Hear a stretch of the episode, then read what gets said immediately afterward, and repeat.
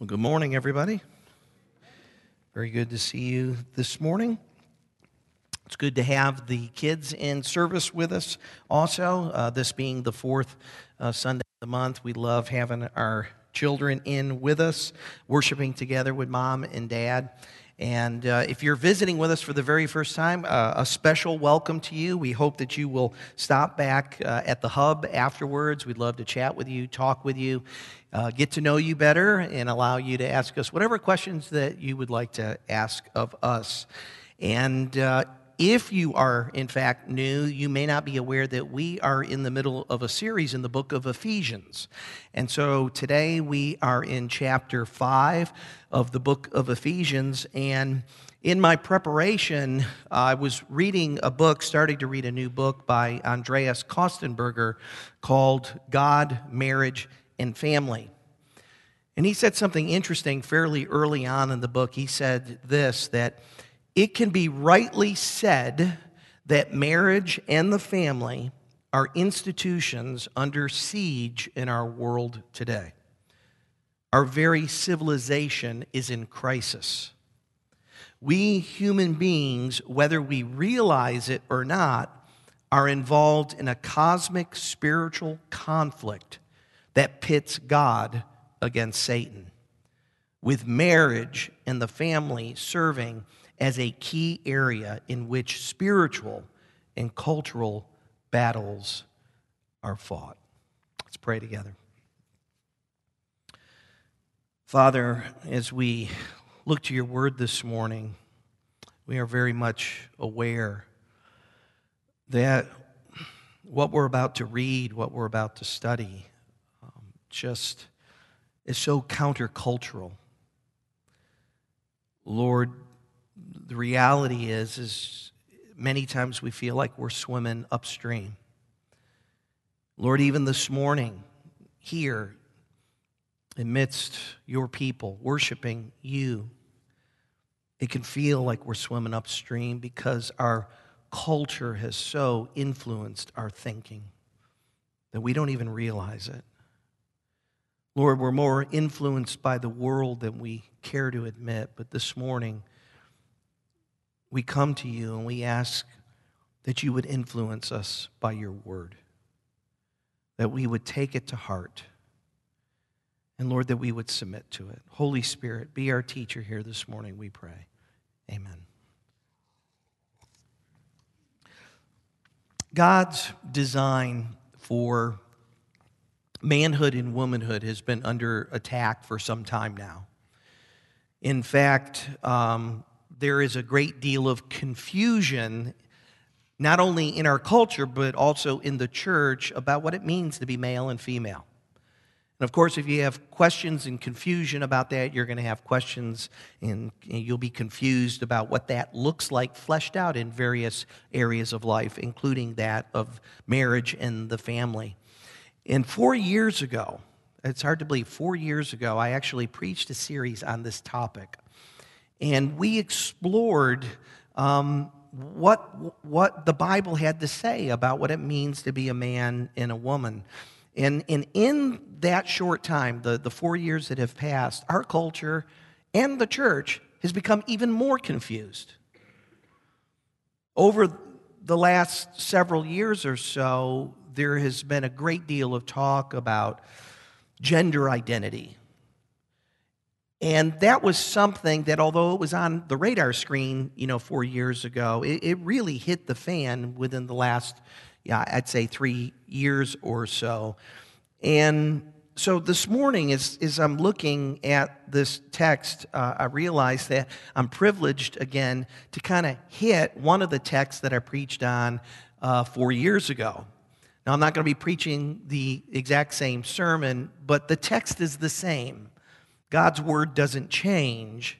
And so hopefully you will um, glean from it what God wants you to glean from it. Now, I would encourage you at some point to go back and listen to that 2016 series called Different by Design. And later this week, uh, Trevor is going to put a link. When you go to the website and click on the hub, uh, or go to the, the media tab to listen to today's message again, there'll, there'll be some text there. There'll be a link to that message. And so I would encourage you to go back and do that, different by design. So this morning, if you're married, here's my, here's my challenge I want you to listen attentively to God's word because he has something to say to you. Now, some of you may be here and you may be in full agreement with everything that you hear. Some of you are going to be way over to the other side. Some of you are just going to be kind of, I'm not sure. And I really pray that God will do his work, that the Holy Spirit will be our teacher here this morning, and that you will come away with what God wants you to come away with. Now, if you're here and you're not yet married, but you hope to be married one day, uh, you will benefit greatly by listening to this message because you need to start preparing now for the day in which you do get married. You do have a husband, you do have a wife, and you need to know what does God expect of you in the covenant of marriage. And kids, if you're here, I, I know you're a long way from getting married, but I think if you listen really hard, you will learn how mommy and daddy are supposed to treat each other. And if they're not doing that, God may use you to help them.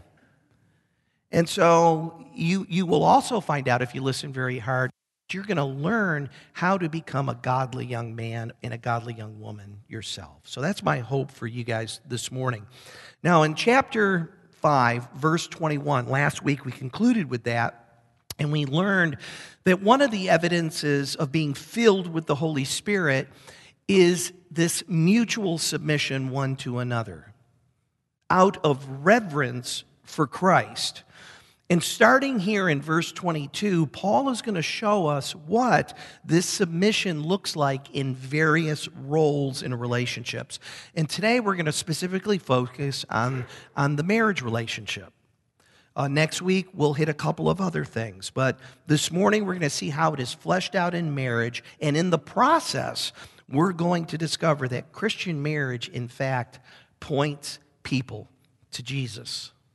It points people to Jesus. So we're going to explore God's uh, unique role or responsibility for the man and woman in marriage, as well as the mystery of marriage. The mystery of marriage. And uh, let me begin by giving you a biblical definition of marriage that I think is helpful. Uh, it's from uh, a gentleman named uh, John Stott.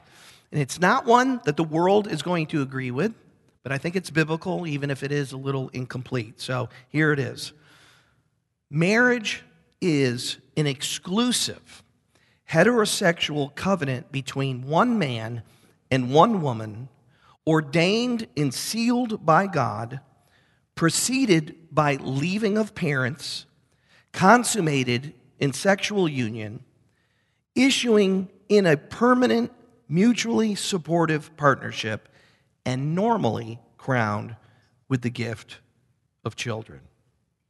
So I want you to keep that in your hat. We're going to come back to it in a little bit. And if you have your Bibles, turn over to Ephesians chapter 5.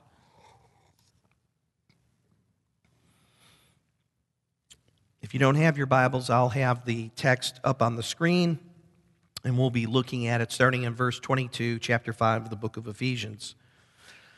The Apostle Paul writes, Wives, submit to your own husbands as to the Lord.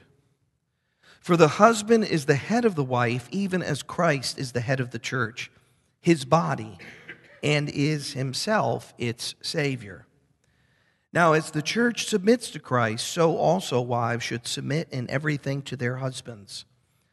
Husbands, love your wives as Christ loved the church and gave himself up for her, that he might sanctify her, having cleansed her by the washing of the water with the word, so that he might present the church to himself in splendor without spot or wrinkle or any such thing, that she might be holy and without blemish. So, we're going to talk first this morning about the roles of husband and wife in marriage. Because, again, there's a lot of confusion over this in the church and in the surrounding culture. Um, and it reminded me of, of a, a story or an illustration that I've shared previously, but it's too good not to share because it's so apropos here. There was a, a husband who was determined to uh, actually fulfill his role to the best of his ability. And he had just finished reading a new book entitled, You Can Be the Man of Your House. So after reading this book, he stormed into the kitchen, saw his wife, and announced, From now on, you, will, you need to know that I am the man of this house, and my word is law. You will prepare me a gourmet meal tonight, and when I'm finished eating my meal, you will serve me a sumptuous dessert. After dinner, you will clean the kitchen, draw me a bath so I can relax. You will wash my back, you will towel me dry, and bring me my robe. Then you will massage my feet and hands. Then tomorrow, guess who's going to dress me and comb my hair? And the wife replied, the funeral director is my first guess. um, didn't quite get it right. So we're, we're hoping to get it right here this morning. So Paul describes these two roles in two ways. First, he does so from the perspective of the wife, and he begins in verse 22. And then he describes it from the perspective of the husband. You might say that these are kind of like two sides of the same coin. So in verse 23, he says that the husband is the head of the wife as Christ is the head of the church. So that's side A. Side B, verse 24, as the church submits to Christ, so also wives should submit in everything to their husbands. Now, to understand the roles of a husband and wife, we first need to understand the roles of Christ and the church because that's the analogy that he's making here. We, we need to understand that if we're to understand our roles in marriage. And it's very clearly this that Christ is the head of the church. I think that's pretty clear. I think we, we understand the church is his body, Christ is the head. The body always submits to Christ because it's the body and he is the head. The head will never become the body, and the body will never become the head. These roles are fixed.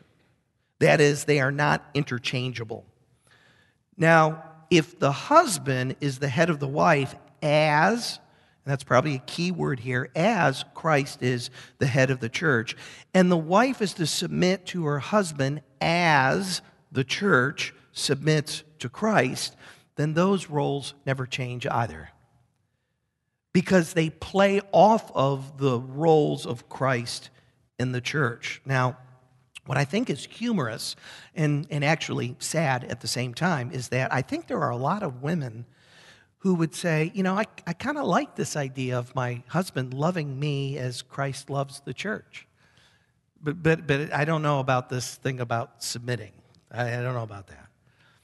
And at the same time, I think men say, you know, I don't know about loving my wife as Christ loved the church, but I really like this thing about submitting. And, and, and so there, there's the rub, isn't it? When Paul refers to husbands as the head of the wife, he's talking about his role as leader in the home. And the word head refers to a person who is in authority over another. And we see this elsewhere in Scripture, and you can go all the way back, and this is one of the reasons why I encourage you go back and, and listen to Different by Design, because we started back in Genesis and, and worked our way right through here in Ephesians chapter 5. But in 1 Corinthians chapter 11, we read that this is Paul speaking. He says, But I want you to understand that the head of every man is Christ, and the head of a wife is her husband, And the head of Christ is God. So, what you see here is that Jesus himself submits to the authority of the Father. Now, we know Jesus is God. Now, this is interesting here, and we don't have time really to delve into it, but, but again, because of the way we tend to think about leadership and authority and all of that, it's confusing to us. But remember, Jesus is the one that walked into the garden, knelt down and prayed, and said, Father, if it's possible, remove this cup from me. Nevertheless, not my will, but yours be done. Jesus willingly submitted to the Father. The Father here is described as the head of Christ. Christ is the head of the man. Man is the head of woman. And these terms, though, I mean, it's hard to get past the very terms in our culture, isn't it? Headship, submission, right? You know, you hear the word submission, you think sub, submarine, underneath, beneath, right? Doormat or whatever. It's, many, it's hard for many people to just get past hearing these words. They associate headship with dictatorship and submission with slavery. They equate submission with um, being barefoot and pregnant, you know, or being a doormat, just kind of taking it, whatever comes their way. They view male headship as outdated and misogynistic. That's the lens or the grid in which people view it even within the church. So it may be helpful here to give you, once again, a definition, a working definition of both headship and submission, so, so that we're clear on what we're talking about.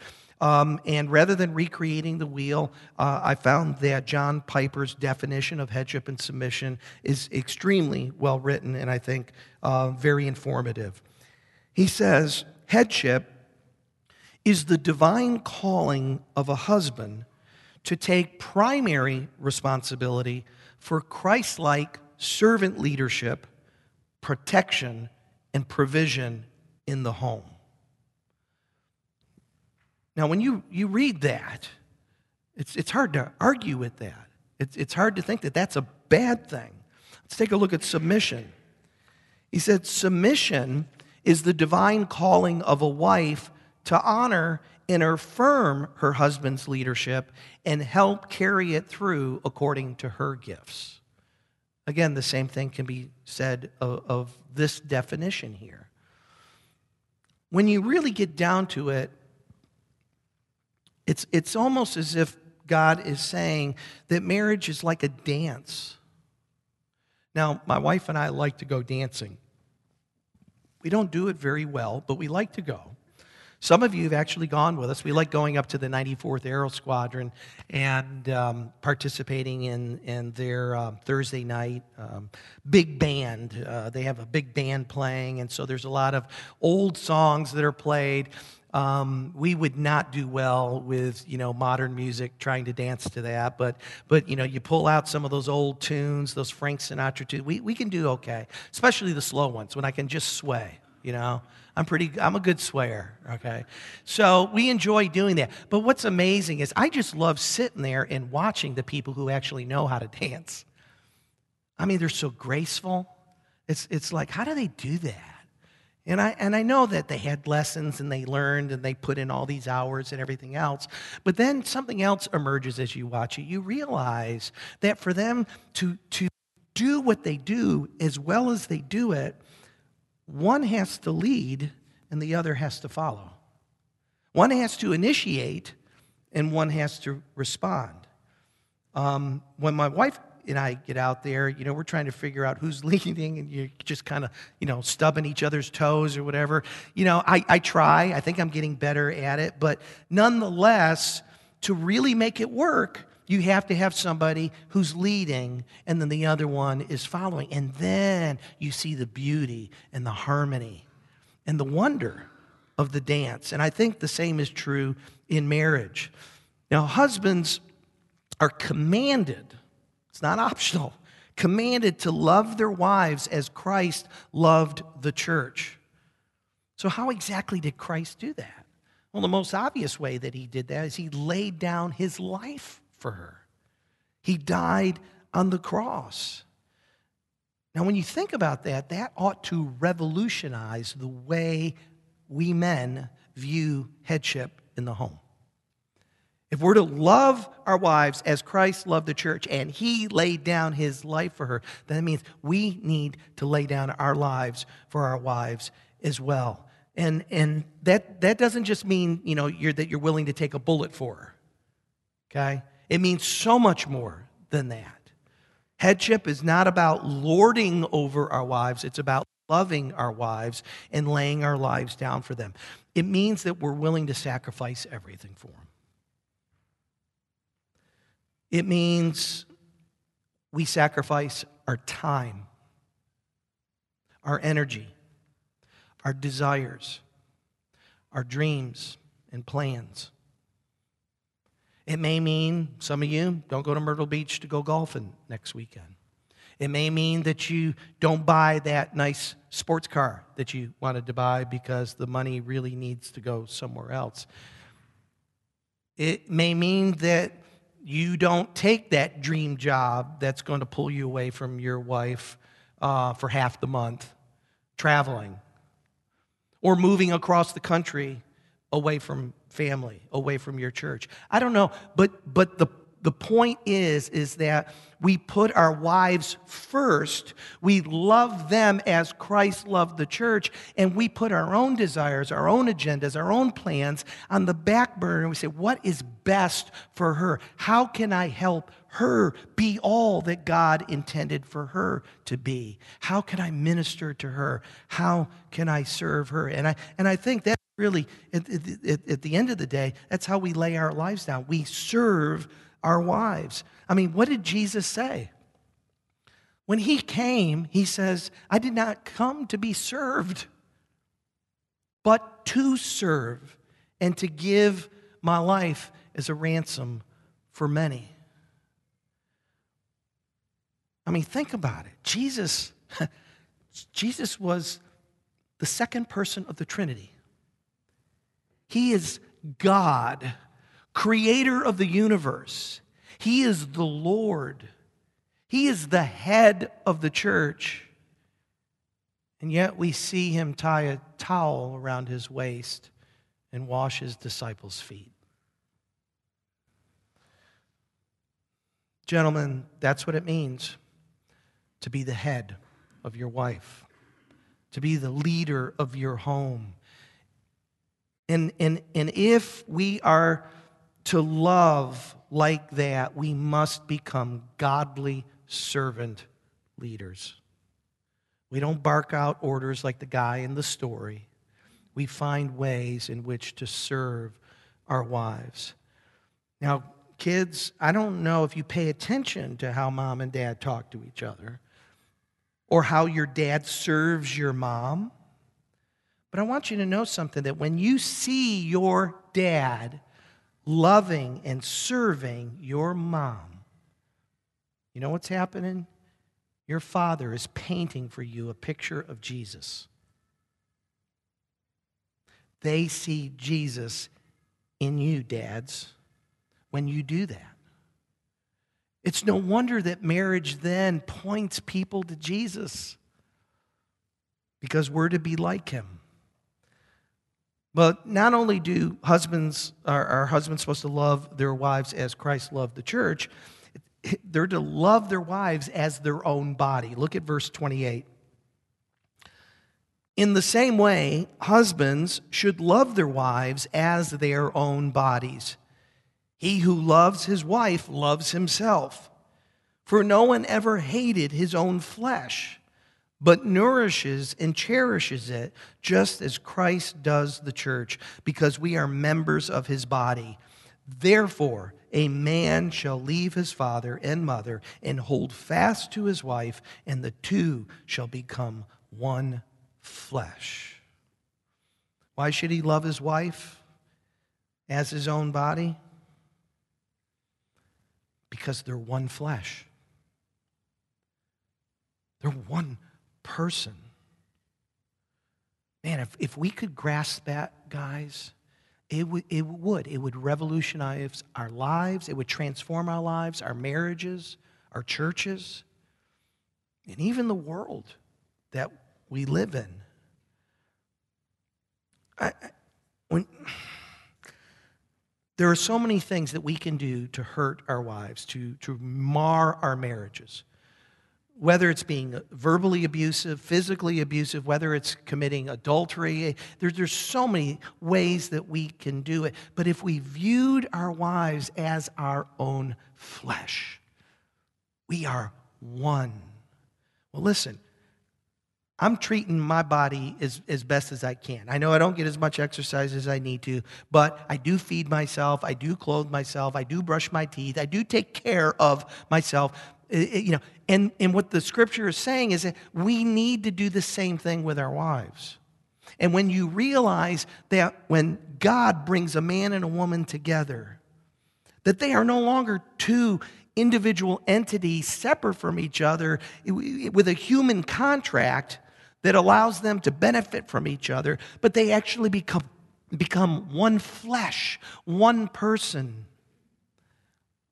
And I think if we understood that, we probably wouldn't be abusive towards them. We wouldn't even think about being unfaithful to them because we wouldn't want that to be done to us. They are one flesh. Now, in Paul's day, women were considered inferior beings. Um, they did not have the rights that women have today. She was not the equal to a man in any way, shape, or form. The wife existed primarily to fulfill his needs and to be a servant to him. Essentially, she was a slave. But the Christian view of marriage is much different. The Christian view of a wife, what the Bible says, what God says, is very, very different. Scripture teaches that women are equal to men in personhood and in dignity and in worth. So when we talk about submission, submission then is not domestic slavery. It is actually a willing, joyful response to Christ like servant leadership that the husband exhibits. It's voluntary. She chooses, chooses to support her husband's leadership and to affirm it. There's so much more that could be said about this, but I, I want us to, to now move away from talking about the roles uh, of a man and a woman in marriage and look at what I think Paul is really getting at here, and that is the mystery of marriage. The mystery of marriage. Um, I, I, have got to be honest, growing up, I, I, didn't grow up in a Christian home. Um, I remember there being a lot of screaming, a lot of yelling. Um, I thought that was normal. Uh, if, if you had asked me about is, is, you know, what's the mystery of marriage, I would have probably have said that people can actually stay together who don't like each other. You know, to me, that was a mystery. I mean, how does, how does that happen? Um, and, and I think there are, are, are, now that I have lived a, a, little longer, I realize now that there are a lot of different ways that people make it through the years. Um, there was one couple, um, I remember reading this that the, this man was feeling guilty about how angry he was all the time talking to his wife. And one day he says to her, he says, I just don't understand how it is that you have been able to put up with me all of these years. I, I just don't understand. How have you put up with all my sour moods, my anger, and this, that, and the other thing? And she says, That's simple. When that happens, when you get like that, I go to the bathroom and I clean the toilet. And he said, That helps? She said, Yes, because I use your toothbrush. so that's, that's not the way God wants us to deal with conflict, you know, in, in the home. So that's not the mystery that I'm talking about here this morning. Look at, at verse 32, if you would. Paul says, This mystery is profound. And I am saying that it refers to Christ and the church. Now, again, when we're talking about marriage, Christian marriage, we're not talking about a social construct or a human convention. We're talking about a divine institution. Marriage is something that God ordained, that God established. And Paul here is basing his entire argument on creation. So that's why you got to go back to Genesis um, chapter 2, uh, verse 24 in particular. He quotes it here almost verbatim. Therefore, a man shall leave his father and his mother and hold fast to his wife, and they shall become one flesh. Paul says this mystery is profound. Profound. I love that word. It's profound. It is great.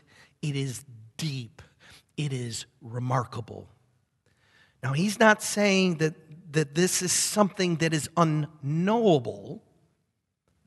What he's saying here is that it is a mystery because God did not fully reveal all that marriage was intended to be and all that it was intended to do. He did not reveal his purposes for marriage fully until Christ came. Now, there were hints and pointers to it in the Old Testament. You can, you can see that, that God likened his relationship to Israel as a marriage. So there, there were glimpses of it, but the full meaning was not revealed until Christ came. According to Paul, marriage serves as a picture or an object lesson of the relationship between Christ and the church. So, this relationship between husband and wife is meant to reflect the relationship of God, Christ, and the people of God, his children, the church the body of Christ. Jesus is the groom, we are the bride. This is why Jesus said in Luke chapter 20, verse 4 marriage is for people here on earth. But in the age to come, those worthy of being raised from the dead will neither marry nor be given in marriage. So, you know, I mean, it's kind of depressing when I first think about it, you know, no marriage in heaven? Well, what's going to happen with me and my wife? And, you know, your mind starts going nuts here thinking about that. Well, the reality is marriage is a temporary institution. It was not designed to, to go into eternity because it was designed to point us to the ultimate relationship. The one that is most meaningful, most wonderful, most beautiful, most glorious, that will last forever and ever and ever. The ultimate purpose of marriage was not for our own happiness, but for the glory of God. And most people don't understand this, even Christians. I mean, most people, when they get married, they have no clue that this is what marriage is supposed to be about. But Christian marriage was designed to teach us about the eternal relationship of God and his people and to point others to Jesus. Now, uh, John Piper again does a wonderful job of, of illustrating this truth. So I want you to imagine with me, and as I read what he has uh, written here, I want you to imagine the heavens are opened, the trumpet sounds and the Son of Man appears on the clouds with power and glory, and with 10,000 of angels shining like the sun. He sends them out to gather his elect from the four winds. He raises from the dead those who have died in Christ. He gives them new and glorious bodies like his own and transforms the rest of us in the twinkling of an eye to be ready and fit for glory. The marriage supper of the Lamb has come. The long preparation of the bride of Christ, the church, is finally over. Jesus takes her arm and, as it were, leads her to the table. And he stands at the head of the table, and a great silence falls over the millions of saints present. And he says, this my beloved, was the meaning of marriage.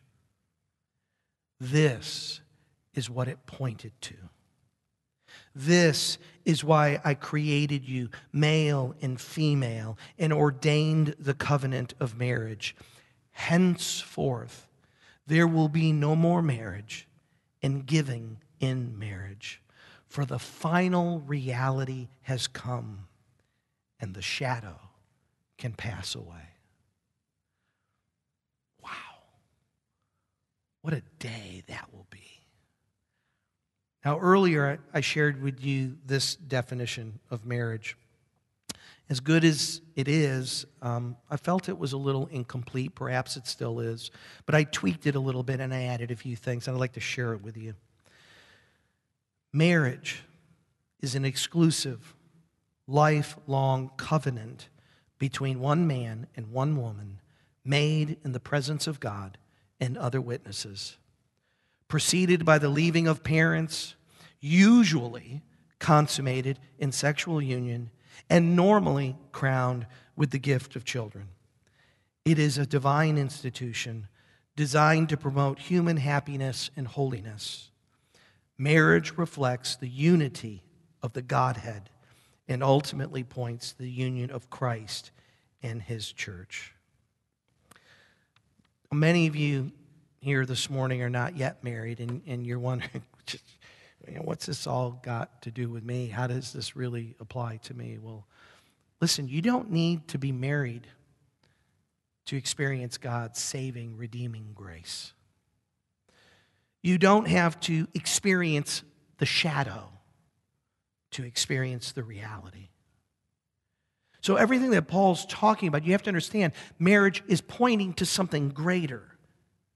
And all of us, whether we are single, married, male, or female, one day we will all sit together at the marriage supper of the Lamb. Together. Now, after the analogy of verse 32, Paul returns to the practical application of his teaching and he sums everything up simply by saying this However, let each one of you love his wife as himself, and let the wife see that she respects her husband. I just think this is an interesting way for Paul to close this section. Paul has argued already that husbands are to love their wives as Christ loved the church and to love them as they love their own bodies. And he gives them the same command here in verse 33 that he's given before. But notice Paul doesn't repeat the same statement that he makes earlier concerning the wife. Paul does not say that the wife is to submit to her husband, as he did earlier. Rather, he says she should see that she respect her husband. I think this is informative of what submission is all about. You see, I think when a woman submits to her husband's loving leadership in the home, she is actually respecting him and his God given role as the leader of the home. And although I don't know if I could point to anything that's definitive on this, but it, just from my own experience, I, I, I find it interesting that I think that the wife's greatest need is to be loved unconditionally by her husband, to be valued and treasured by him. And I think the husband's greatest need is to be respected. Of course, you have to earn that respect. And I think that when a husband listens to his wife, loves his wife, serves his wife, in, a way that Christ has done it, I don't think she's going to have any problem submitting to your leadership. I think as we look at this, maybe I could offer you some closing thoughts.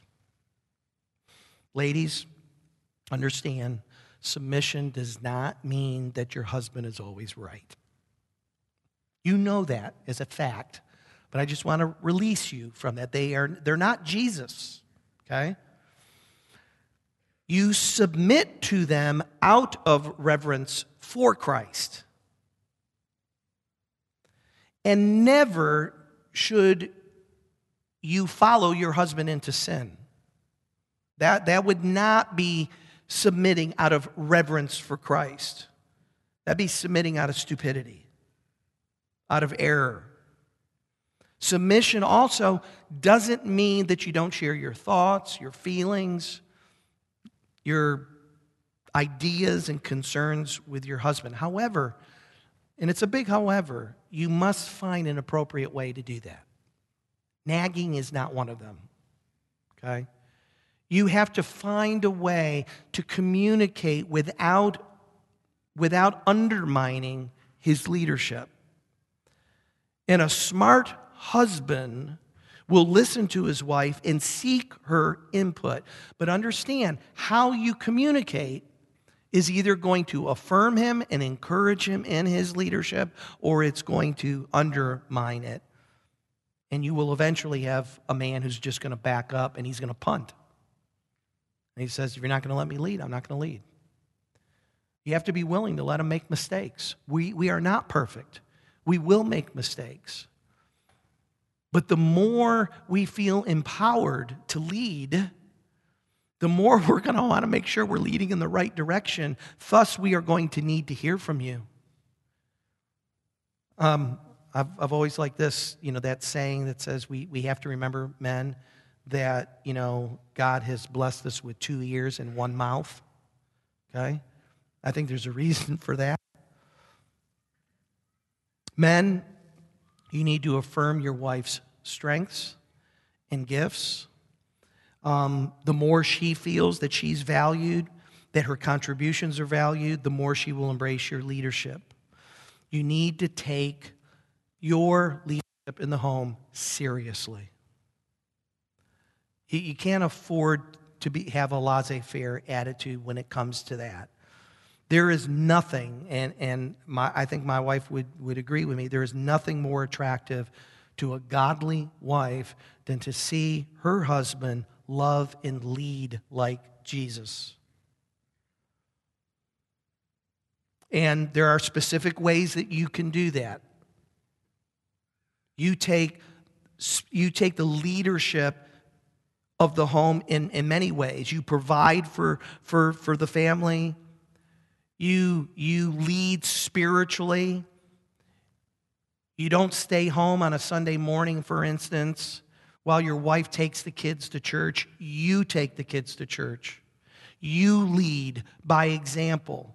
You read your Bibles. You pray. You lead family devotions. When a wife sees the husband taking the lead when it comes to discipline with the children and the safety and the security of the home, gosh, when she sees you vacuuming the floor, she will be impressed. That's how you become the man of the house.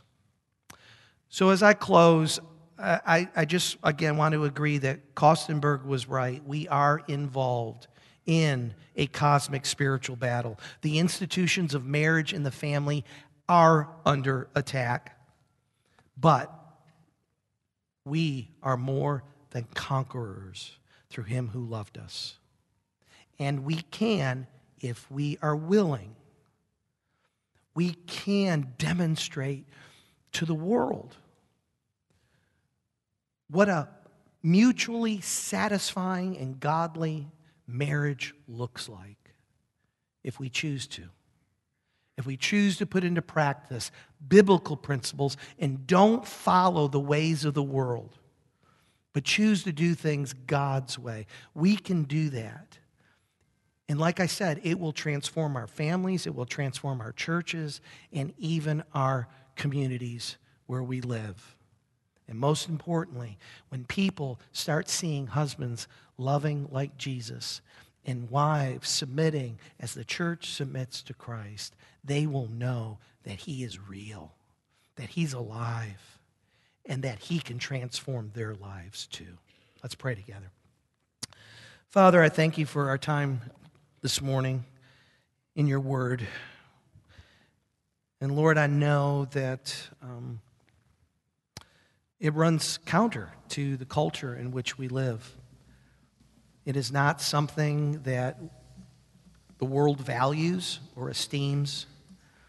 And even within the church, we struggle with it because we have been so greatly influenced by our culture. Lord, help us um, to soften our heart, to be receptive to what you have to say, and, and to take great pains to learn how um, to function in these roles. And, and I pray, Lord, for those that are not yet married or, or those who were even once married. Lord, I pray that you would help them to understand that all of this is designed to point them to a future marriage, the marriage of the Lamb. And Lord, what a day that will be when we come into your presence and we are forever with you, our groom. Lord, we just thank you and praise you for what you've done today. And we pray for our marriages, our families, and ask that your perfect will would be done in all of them. In Jesus' name, amen.